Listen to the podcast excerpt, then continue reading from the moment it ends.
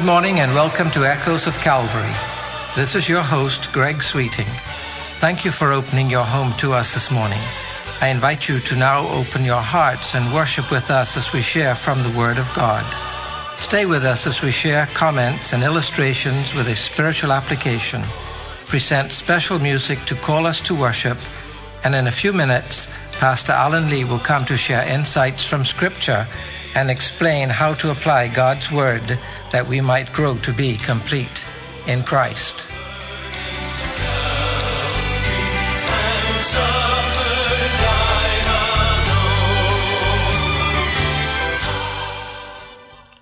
I have recently become aware of the explosion in frequency regarding incidents in which the idea of a one world order is being suggested, promoted, or even recommended in various times and places around the world. And I'm not talking about religious people making these statements at all. I'm talking about significant world leaders, mainly in our hemisphere and predominantly, of course, in the US. Former President George H.W. Bush promoted the concept that we are well positioned to move toward a new world system, quote unquote, that will involve and evolve as we move to the future. In the last year, Vice President Biden and President Obama also have both made repeated references to a coming new world system. Thinking about this, I went back with the help of the internet and watched them on YouTube as they made their speeches and gravely laid out the scenario in which this is to be considered as an expected event. They clearly position that this reality is, in fact, inevitable. The world is changing, actually has changed, and people have changed also. This coming New World Order, they claim, will be a good thing. Future generations will benefit from it. It is almost as if they are desperately trying to assure us, to make us comfortable with the idea of a new world system, to comfort us, to prepare us, so that we will calmly accept the changes that will come. I became aware that it was almost like a brainwashing exercise. Maybe, in a perverse manner, they really think that a new world order will be good for humanity, and they want us to usher in this new system.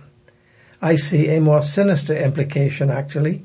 More and more legislation is being implemented and proposed, ostensibly for the betterment of society, to make this new world system enhance our lives in various ways. But this new legislation, so much of it, will provide governments and our leaders with unprecedented power to effect control over us. And what can we do? Some of it seems to be okay on the surface, unless it sets off something called a hidden trigger built into the laws that will suddenly give unquestioned power for those in authority and they will assume despotic powers over us.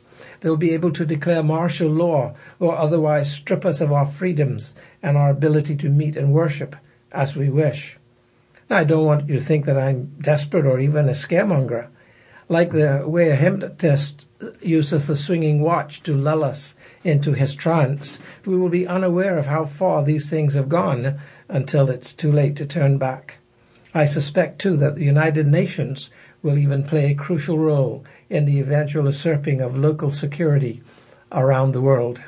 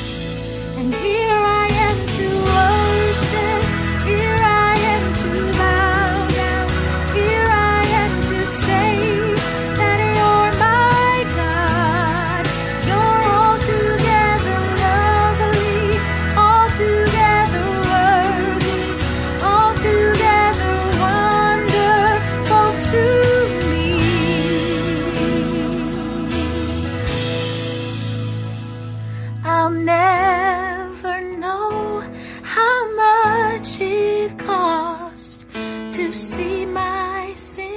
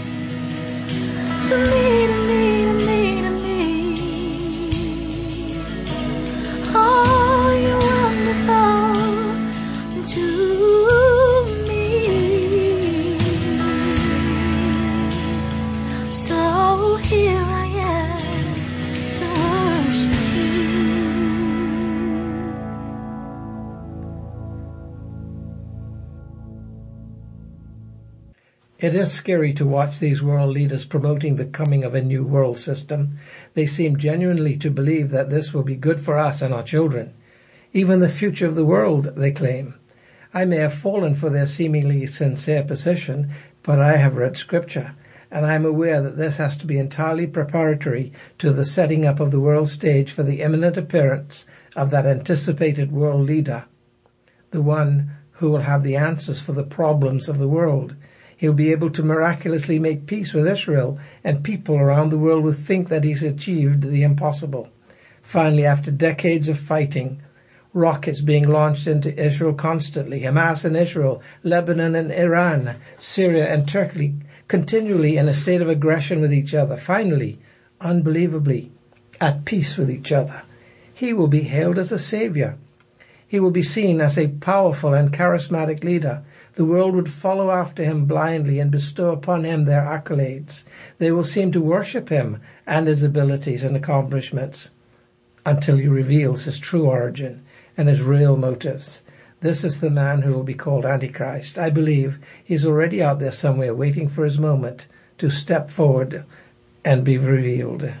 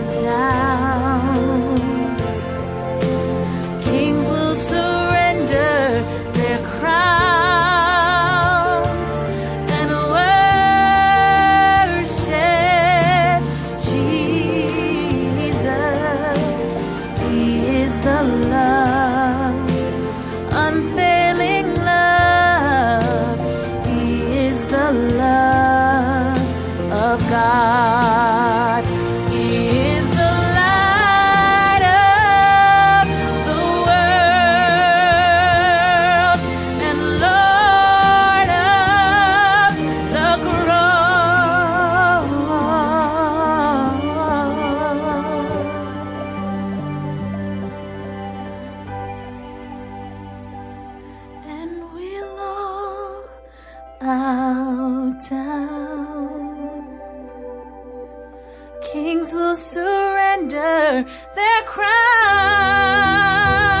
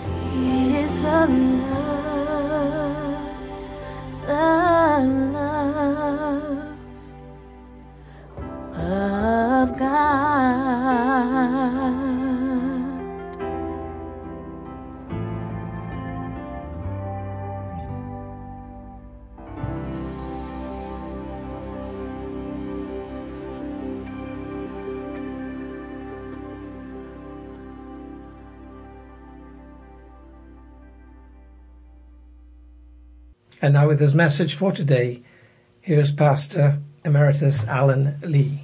Greetings once again, my friends, in the name of Emmanuel, our Lord Jesus Christ. I trust that you've experienced a blessed and joyous Christmas and have taken time out to worship Him as Lord of Lords and King of Kings. Because that's who this amazing child of Christmas really was and is. So really, we must continue to worship Him as such, even though Christmas Day is past. And so today, even though Christmas is over, as we say, we want to conclude our series of four messages on the wonderful story of the birth of Jesus, the child of Christmas, as recorded in the Gospel of Luke, chapter 1, verses 26 to 35. Now, in our previous messages, we have seen that Luke tells us that Jesus, the child of Christmas, is absolutely amazing because he's the Son of the Most High God. Therefore, himself fully God and fully man, and as such, he is also absolutely and totally sinless. What an amazing Christmas gift. What an amazing child. I trust that you've already received him. But not only is this child amazing because he is fully God, fully man, totally sinless, but fourthly, he is amazing because he would be, and he is also king. He was born to be a king. In fact, some would say he was born a king. For instance, Luke chapter 1, verse 32 says, He will be great and will be called the Son of the Most High. And the Lord God will give him the throne of his father David, and he will reign over the house of Jacob forever, and his kingdom will have no end. End of quote. Emmanuel will have an eternal kingdom. The Almighty God will give him that throne in order to reign forever. This will fulfill the prophecy of 2 Samuel 7 that David said someday would have a greater son, one who would come centuries later out of his own loins, who would take up the throne and reestablish the kingdom and then it would be a kingdom of righteousness an eternal kingdom. This one is the amazing child of Christmas. He was born into the Davidic line. The genealogies recorded in Matthew 1 and Luke 3 confirm this. Jesus was born of parents who came from David's loins or line. Both Mary and Joseph came from that line. They therefore carried royal blood, which comes together in Christ as the rightful heir to the throne of David. He is born to the royal house, the house of kings, the house of David, and he has the right to the throne of Israel that becomes the throne of the world, which becomes the throne of the universe, which becomes the throne of the eternal new heavens and new earth. He, Emmanuel, is the sovereign Lord. He is the amazing child of Christmas. His parents' mind finds it hard to even grasp the sweeping statements being made about this small infant. And so, Luke says, they were amazed at the statements that were made about him. I trust that you will also be amazed as you continue to ponder his person, who he is, even though Christmas is over. He is the King of the universe. He is the King of kings and Lord of lords. And Matthew sets out to show the significance of this in the second chapter of his gospel with the appearance of the Magi, or as we call them, the wise men. They came to recognize and affirm that Jesus was born King of the Jews. He had the right to rule. His genealogy says it through Joseph. His genealogy says it through Mary. The Magi says it. Even Herod and the unbelieving Jews affirm it by their fear of him.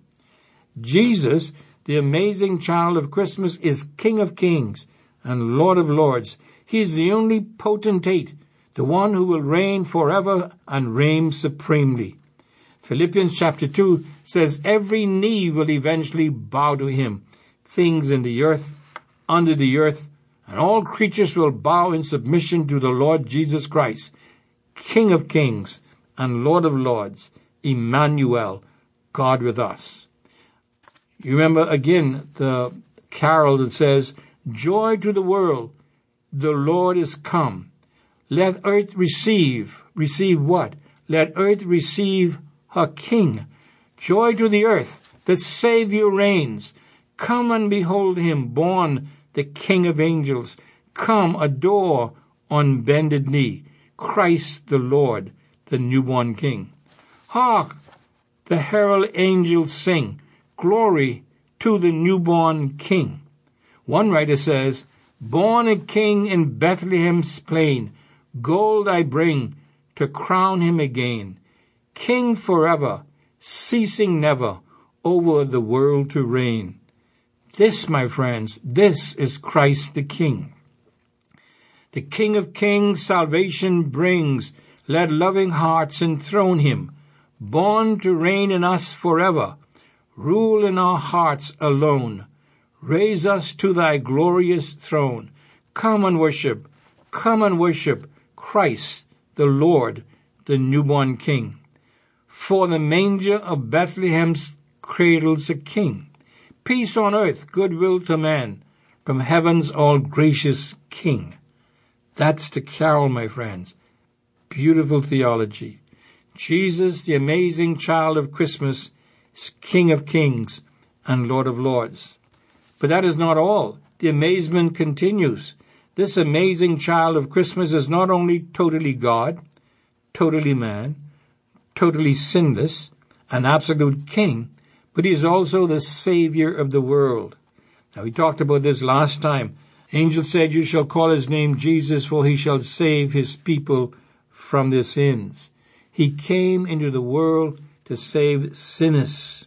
Paul also confirms this when he says, Jesus Christ came into the world to save sinners.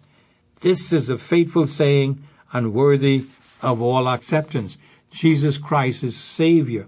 And finally, Jesus is the amazing child of Christmas because he is the determiner of man's destiny. Let me repeat that. Jesus is the amazing child of Christmas because he is the determiner of man's destiny. Luke chapter 2 verses 34 and 35 says, And Simeon blessed them and said to Mary his mother, Behold, this child is appointed for the fall and rise of many in Israel, and for a sign to be opposed, and a sword will pierce even your own soul, to the end that thoughts from many hearts may be revealed. End of quote. Jesus is the determiner of every person's destiny. He is the revealer of the heart, and he is the determiner of their destiny. It is what you do, my friends, with Jesus that determines whether you fall or rise again. Your eternal destiny depends upon what you do with Jesus because of what Jesus has done for you. If it's one thing to have an influential child, it is one thing to say, My child has made a great impact on the world. My child has had influence in this area or that area or the, or the other. We like as parents to be able to say these things.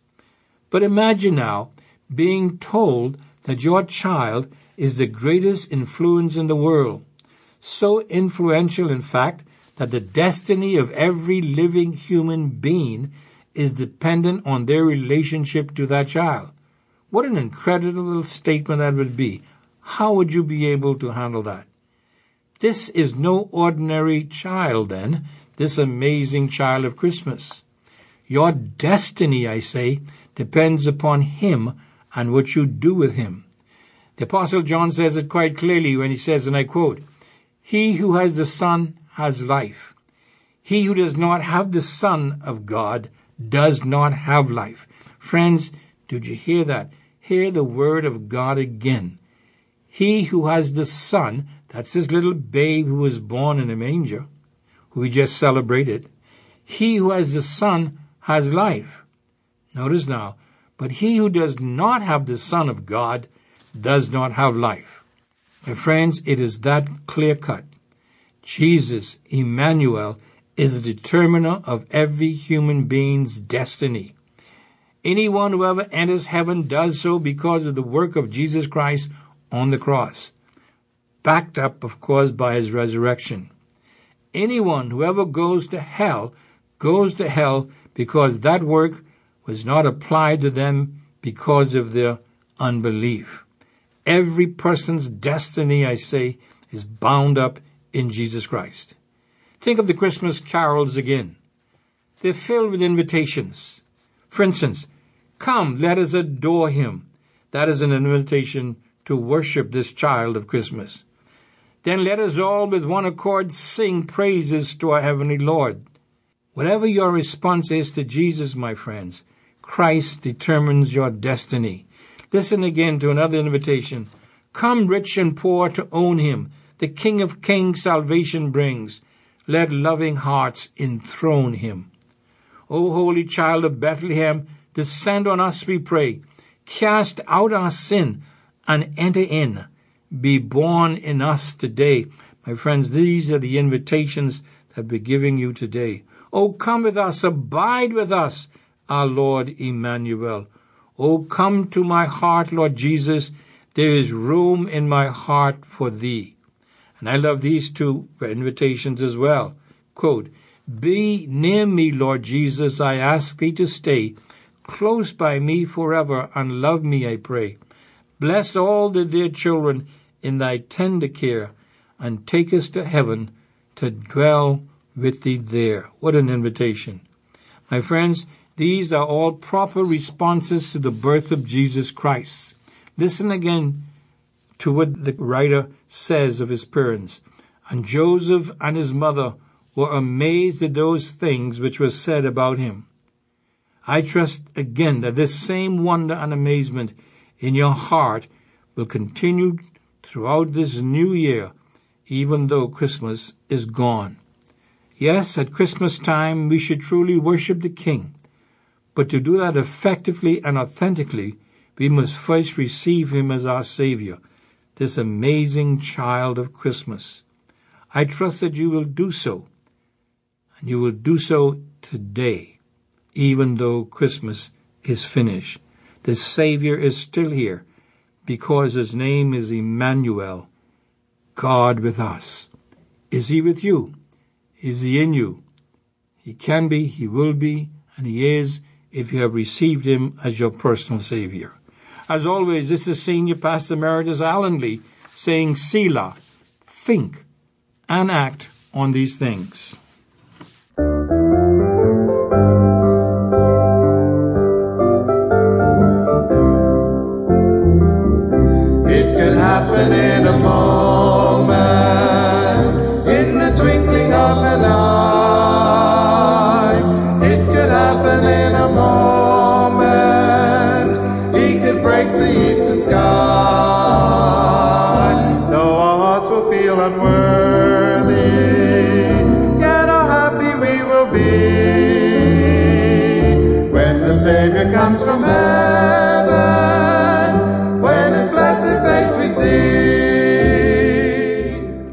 You have been listening to Echoes of Calvary, a radio ministry of Calvary Bible Church in Nassau, Bahamas.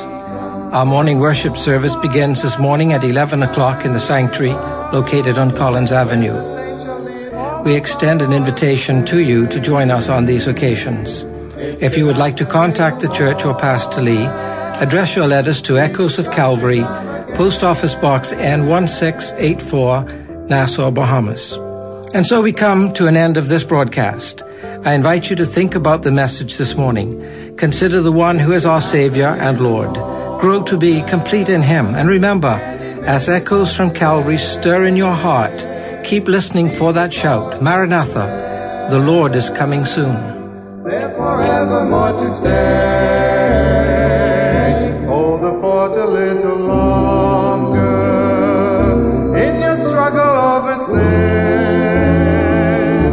The great commander's promise, he will surely come again.